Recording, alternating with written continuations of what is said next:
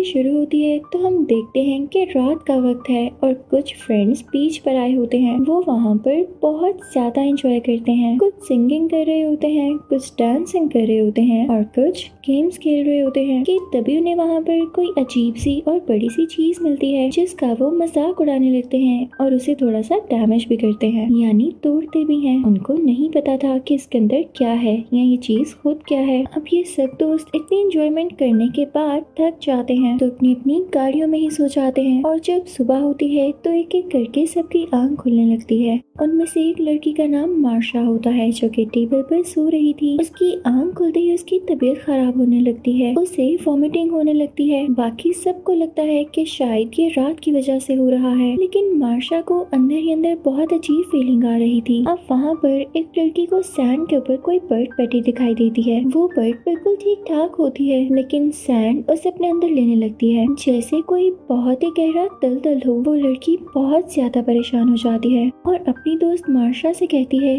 कि तुम सैंड पर पाँव मत रखना, वहाँ पर खतरा है। लेकिन इससे पहले मार्शा अपनी दोस्त की बात सुनती वो सैंड पर पाँव रख चुकी थी और अब उसका पाँव भी सैंड के अंदर जाने लगता है। वो बहुत कोशिश करती है कि अपना पाँव बाहर निकाल सके, लेकिन ऐसा नहीं कर पाती। वो अपने हाथों को यूज़ करते हुए भी अपने पाँव को बाहर निकालने वाली थी तो इसी वजह से उसके हाथ भी सैंड में फंस जाते हैं। वो घबरा जाती है और चिल्लाने लगती है। उसके दोस्त भी उसकी मदद को कैसे आते, वो भी सैंड में फंस जाते। तो अब किसी को भी समझ नहीं आ रहा था कि करना क्या है। अब माशा की हालत देख कर गाड़ी में बैठा हुआ उसका एक दोस्त उसकी मदद के लिए बाहर आता है। उसे सब लोग मना करते हैं, लेकिन वो नहीं सुनता और जैसे ही वो सैंड के ऊपर जाता है तो वो गिर जाता है। वो मुँह के बल गिरा था तो वो सैंड के साथ स्टिक हो जाता है। वो बहुत कोशिश करता है कि खुद को उठा ले लेकिन उसकी स्किन तक सैंड के साथ चिपक रही होती है। उसकी बॉडी को सैंड ने काफ़ी जख्मी कर दिया था। उसके दोस्त गाड़ी स्टार्ट करने लगते हैं। कि अपने दोस्त को किसी तरह से ऊपर की तरफ़ खींच लें, लेकिन उनकी गाड़ी भी स्टार्ट नहीं होती। तभी उस लड़के का एक और दोस्त उसकी तरफ़ रस्सी फेंकता है। लेकिन अब वो लड़का इस कंडीशन में नहीं था कि उस रस्सी को पकड़ पाता और सैडली कुछ ही मिनट्स में उसकी पूरी बॉडी सैंड के अंदर चली जाती है। सब इसको इस तरह से रेत में जाते देखने के सिवा कुछ कर भी कह सकते थे? वो सब काफ़ी डर जाते हैं और प्लान करते हैं कि जितनी जल्दी हो सके वो यहाँ से निकल जाएँगे। अब जो लड़का गाड़ी की ड्राइविंग सीट पर बैठा होता है, उसका नाम चोना होता है? वो दोबारा से कोशिश करता है कि गाड़ी को स्टार्ट कर सके,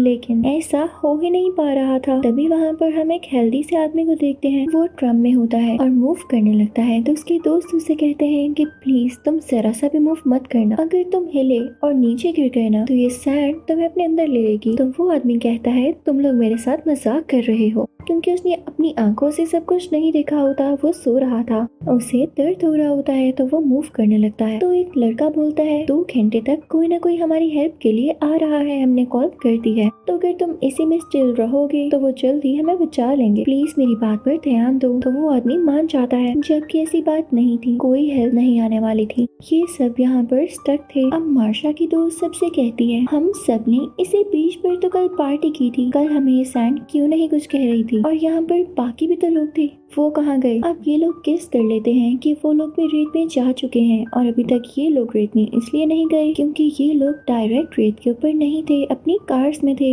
या किसी ऊँची जगह पर। इतनी ही देर में वो हेल्दी आदमी फिर से चिल्लाने लगता है कि मुझे सनराइज तंग कर रही है। तो उसका दोस्त उसकी तरफ़ सनस्क्रीन फेंकता है, कहता है कि इसे लगा लो, तुम्हें सुकून मिलेगा। अब वो आदमी उसे लगा लेता है तो उसे थोड़ा सा सुकून आता है। तभी उन सब की नज़र उस चीज़ पर पड़ती है जो रात को उन्हें मिली थी और इन्होंने उसको डैमेज किया था। रात के अंधेरे में उस चीज़ का इतना पता नहीं चल रहा था, लेकिन वो बड़ी सी चीज़ एक एग था जिसे इन्होंने तोड़कर या डैमेज करके बहुत बड़ी गलती की थी। अब उसके दो टुकड़े हो चुके थे, यानी उसमें जो भी कोई चीज़ थी वो यकीनन अब बाहर आ चुकी थी और ये भी हो सकता है। कि जो क्रिएचर उस अंडे के अंदर से निकली है, वो इस सैंड में ही रहती हो। और वही इन सबको सैंड के अंदर लेकर जा रही है। अब मार्शा की तो उस सैंड की तरफ़ कोई चीज़ फेंकती है तो सैंड उस चीज़ को भी अपने अंदर ले लेती है। और यहाँ पर इन्हें पता चल जाता है कि वो क्रिएचर इस सैंड के अंदर ही है।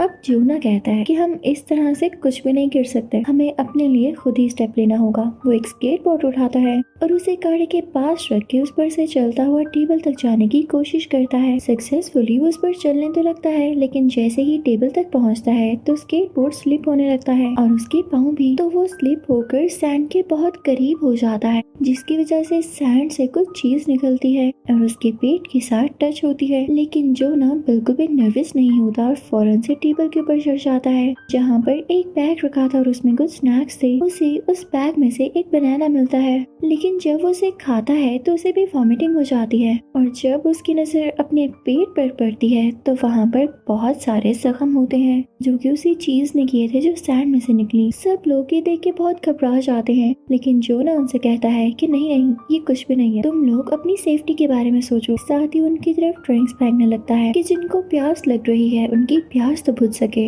लेकिन साथ ही जोना को अपने पेट में दर्द होने लगती है और उसके जख्म से खून भी आने लगता है। तो उसकी दोस्त बहुत उदास हो जाती है और रोने लगती है। तो जोना उससे कहता है कि रो मन सब तो स्ट्रॉन्ग है ना? और जोना वहीं पर लेट जाता है। तभी गाड़ी में बैठी हुई एक लड़की उनसे कहती है कि हम सबके मोबाइल फ़ोन गाड़ी की डिग्गी में है। हमें कुछ न कुछ करके उनको लेना होगा ताकि हम मदद तो मंगवा सके। लेकिन कोई ये रिस्क नहीं लेना चाहता था क्योंकि यहाँ पर बैठे बैठे कभी भी गाड़ी की डिग्गी खुल ही नहीं सकती थी। तो एक लड़की कहती है कि मैं हिम्मत करूँगी। वो जाकर गाड़ी की डिग्गी खोलती है, लेकिन वो नहीं खुल पाती। तो वो दूसरी तरफ़ जाती है। ब्लैक हेयर लड़की उसे कपड़े का एक टुकड़ा पकड़ाती है कि वो इसको ज़ोर से पकड़ ले और कहीं सैंड की तरफ़ न गिर जाए। लेकिन अभी भी वो गाड़ी की डिग्गी सही तरह से खोल नहीं पा रही होती। तो तभी जोना की दोस्त उसे एक रोड पकड़ाती है और उसे कहती है की इससे ट्राई करो। और यहाँ पर फाइनली वो लड़की गाड़ी की डिग्गी खोल ही लेती है। लेकिन तभी दूर उन्हें कोई आता हुआ दिखाई देता है। वो वहाँ का सुपरवाइजर होता है, यानी बीच पेट्रोल सुपरवाइजर होता है। वो सब उसकी तरफ़ देखने लगते हैं और इसी ध्यान में वो लड़की जो टिक्की खोल चुकी थी, उसकी उंगलियाँ टिक्की में बस जाती हैं। यानी टिक्की अब बंद हो चुकी होती है। वो चिल्लाती है। वो सब उसे अपने पास बुलाने की कोशिश करते हैं। लेकिन वो सुपरवाइजर उनसे कहता है, ये न्यू जनरेशन में ना ड्रग्स लेकर पता नहीं कैसे कैसे काम करती है। लेकिन वो सब उसे बताते हैं कि हम मुश्किल में हैं। वो अपनी गाड़ी उनकी तरफ़ लेकर आता है और गाड़ी से उतरने लगता है। तो वो सब शोर मचाते हैं। सैंड पर पाँव मत रखिएगा। लेकिन जब वो आदमी बाहर आता है तो ये देख के सब के सब हैरान रह जाते हैं कि सैंड ने उसे कुछ भी नहीं किया होता। सबसे पहले तो वो जोना के पास जाता है और उसका पेट देख के काफ़ी हैरान होता है ये सब किसने किया। उसके बाद वो उस हेल्दी आदमी को ड्रम से निकालने की कोशिश करता है, लेकिन उसका वेट काफ़ी ज़्यादा था तो वो अकेला ऐसा नहीं कर पाता और उनसे कहता है कि कुछ ही देर में मैं अपनी टीम को बुला लेता हूँ जो तुम लोग को यहाँ से रेस्क्यू कर लेगी। लेकिन मुझे समझ नहीं आ रहा कि तुम लोग यहाँ पे कर क्या रहे हो। तो जोना की दोस्त उसे सब कुछ बताने की कोशिश करती है और कहती है कि हमारी दोस्त की उंगलियाँ गाड़ी की डिग्गी में फंसी हुई हैं। सुपरवाइजर उसके पास जाता है, लेकिन उसकी कोई हेल्प नहीं करता। तो जोना की दोस्त चिल्लाने लगती है। तो सुपरवाइजर उसके पास जाकर कहता है, तुम मुझसे इतनी बदतमीजी क्यों कर रही हो? तुम्हारे साथ मसला क्या है? तो वो उसे बताती है कि, क्या आपको नहीं दिख रहा कि हम मुश्किल में हैं? हम सैंड पर नहीं आ सकते। पहले ही सैंड ने हमारे दो दोस्तों को अपने अंदर निगल लिया है। सुपरवाइजर कहता है कि, मुझे इन गेम्स में मत डालो। अगर ऐसी ही बात है तो मैं किसी सैंड पर खड़ा हूँ? तुम लोग फ़ौरन से नीचे आओ। लेकिन जोना की दोस्त और उसका दोस्त नीचे नहीं आता क्योंकि वो जानते थे कि उनकी जान जा सकती है। तो वो सुपरवाइजर अपनी गन निकाल लेता है। लेकिन साथ ही साथ उसकी कीस भी सैंड पर गिर जाती है। सब उसे कहते हैं कि नहीं सैंड पर अपना हाथ मत रखेगा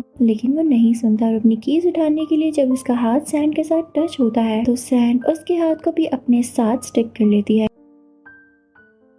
सुपरवाइजर के पास पेपर स्प्रे होता है, जिसे वह सैंड पर स्प्रे करने लगता है। लेकिन कोई फ़ायदा नहीं होता। वो क्रिएचर उसका आधा हाथ अपने साथ ले जा चुकी होती है और सुपरवाइजर का हाथ कट जाता है, जिससे बहुत खून आता है और वो चिल्लाने लगता है। तो अब जोना की दोस्त नीचे उतर के दूर से ही पेपर स्प्रे उठा लेती है कि शायद उस क्रिएचर को हराने में हमारी हेल्प कर सके। अब रही बात सुपरवाइजर की तो वो बेचारा रेत में पूरी तरह से गिर जाता है और देखते ही देखते रेत उसे अपने अंदर ले जाती है। अब ऊपर कैबिन में जूना की दोस्त अपने साथी से कुछ बात करती है तो उन्हें समझ आ जाता है कि सुपरवाइजर को इसलिए कुछ नहीं हो रहा था क्योंकि उसके जूते मज़बूत थे और नीचे से टोवल के जैसे थे, यानी फाइबर्स वाले। तो वो लड़का अपने बाकी साथियों से कहता है कि मेरी तरफ़ टॉवल फेंको इसे हम अपने पाँव पर बांधेंगे और यहाँ से निकल सकेंगे। जब उसके साथ उसकी तरफ़ टॉवल फेंकते हैं, तब तो उसे कैच करने के चक्कर में कैबिन से नीचे गिर जाता है। नीचे गिरते ही रेत से बहुत सारे वेन्स टाइप या रूट्स जैसी चीज़ें बाहर आती हैं, जो कि वाकई में उस क्रिएचर के टेंटिकल्स हो सकते हैं। वो उसकी पूरी बॉडी के साथ चिपक जाते हैं और उसका खून पीने लगते हैं। और देखते ही देखते इसके साथ भी वैसा ही होता है जो कि बाकी साथियों के साथ हुआ था। यानी वो सैंड के अंदर कहीं गुम हो जाता है। और ये इंसिडेंट इनके दोस्तों के लिए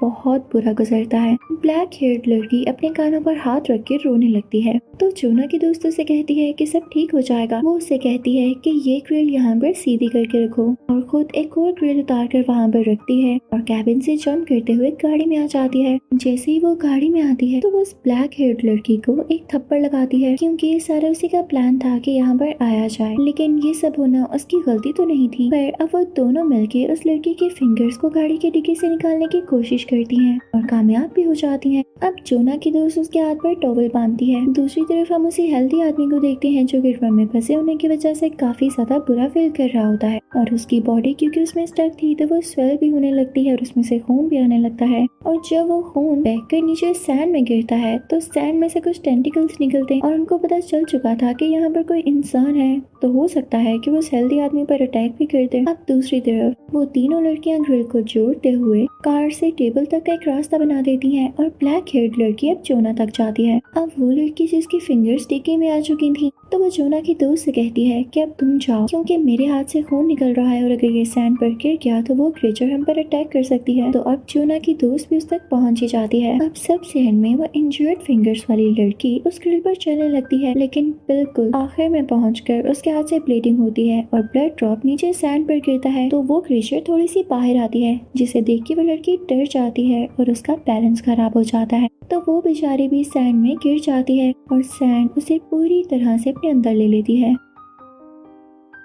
दूसरी तरफ़ हम उस हेल्थी आदमी को देखते हैं जिसके ड्रम पर काफ़ी खून बह रहा होता है। तो वो टेंटिकल्स यानी रूट्स लाइक चीज़ें उसकी तरफ़ अट्रैक्ट होती हैं और ड्रम पर चढ़ने लगती हैं। ब्लैक हेड लड़की को देखते हैं जो कि अपने पाँव पर काफ़ी ज़्यादा टॉवल्स बाँध कर टैन के ऊपर चलने लगती है तो उसे कुछ भी नहीं होता। तो वो काफ़ी खुश होती है और अब सुपरवाइजर की गाड़ी के ऊपर खड़ी होती है। ये देखकर वो हेल्थी आदमी भी काफ़ी खुश होता है और इंजॉय करने लगता है कि वो यहाँ से जल्दी निकल जाएँगे। लेकिन उसे क्या पता था कि वो टेंटिकल्स उसके ड्रम को नीचे से बिल्कुल खाली कर चुके थे और अब वो टेंटिकल्स बड़े होकर उसकी पूरी बॉडी के इर्द गिर्द स्टिक हो जाते हैं और उसे सैंड के अंदर ले जाते हैं, जिससे वो बेचारा भी मारा जाता है। अब यहाँ पर ये क्रेचर काफ़ी बड़ी हो चुकी थी, क्योंकि इसने इतने ज़्यादा लोगों को जो खा लिया था, अब इसके टेंटिकल्स भी ज़्यादा स्ट्रॉन्ग हो चुके थे। अब वो सीधा सुपरवाइजर की गाड़ी के पास आती है। और उसे हिलाने लगती है, जिससे ब्लैक हेयर लड़की गाड़ी के ऊपर ही गिर जाती है और उसका सर जब गाड़ी के साथ टकराता है तो वो बेहोश हो जाती है। अब जोना की दोस्त अकेली बची थी, क्योंकि बाकी सबकी हालत तो खराब थी। किसी का पेट इंजर्ड था और कोई बेहोश तो वो घबरा जाती है। अब इसी तरह से रात हो जाती है और रात होते ही ब्लैक हेयर लड़की को होश आ जाता है तो वो वहाँ पर एयर बाथ टब बिछाती है, जिस पर से जोना को लेते हुए वो गाड़ी तक पहुँच जाती है। और जब उनके पीछे पीछे जोना की दोस्त भी आ रही होती है तो वो क्रेशर अपने टेंटिकल से गाड़ी का दरवाज़ा बंद कर देता है। सरप्राइजिंग बात ये थी कि उस क्रेशर के टेंटिकल्स अब ग्लो कर रहे थे। उनसे ब्लू कलर की कोई लाइट निकल रही थी, लेकिन जोना की दोस्त हिम्मत नहीं हारती। और अब गाड़ी के ऊपर आ जाती है। तभी वो देखती है की उसके पास कैसोलिन का एक कैन पड़ा है। तो वो क्रेचर कैन को पकड़ लेता है। उसे छोड़ ही नहीं रहा होता।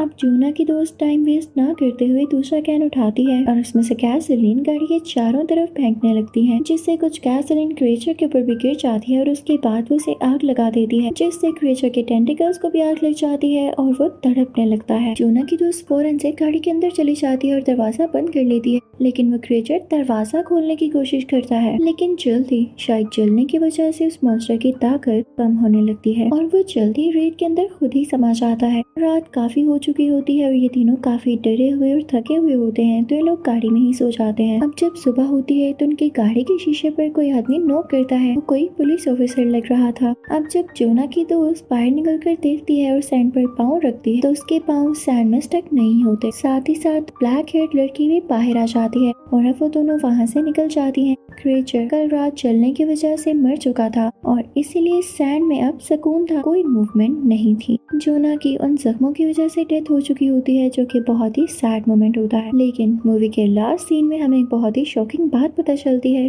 कि वो क्रिएचर मरा नहीं है। वो अभी भी ज़िंदा है और समंदर में कहीं है और अब उसका नेक्स्ट निशाना शहर है, यानी सिटी है। और इसी के साथ इस मूवी का यहीं पर एंड होता है। Thank you for watching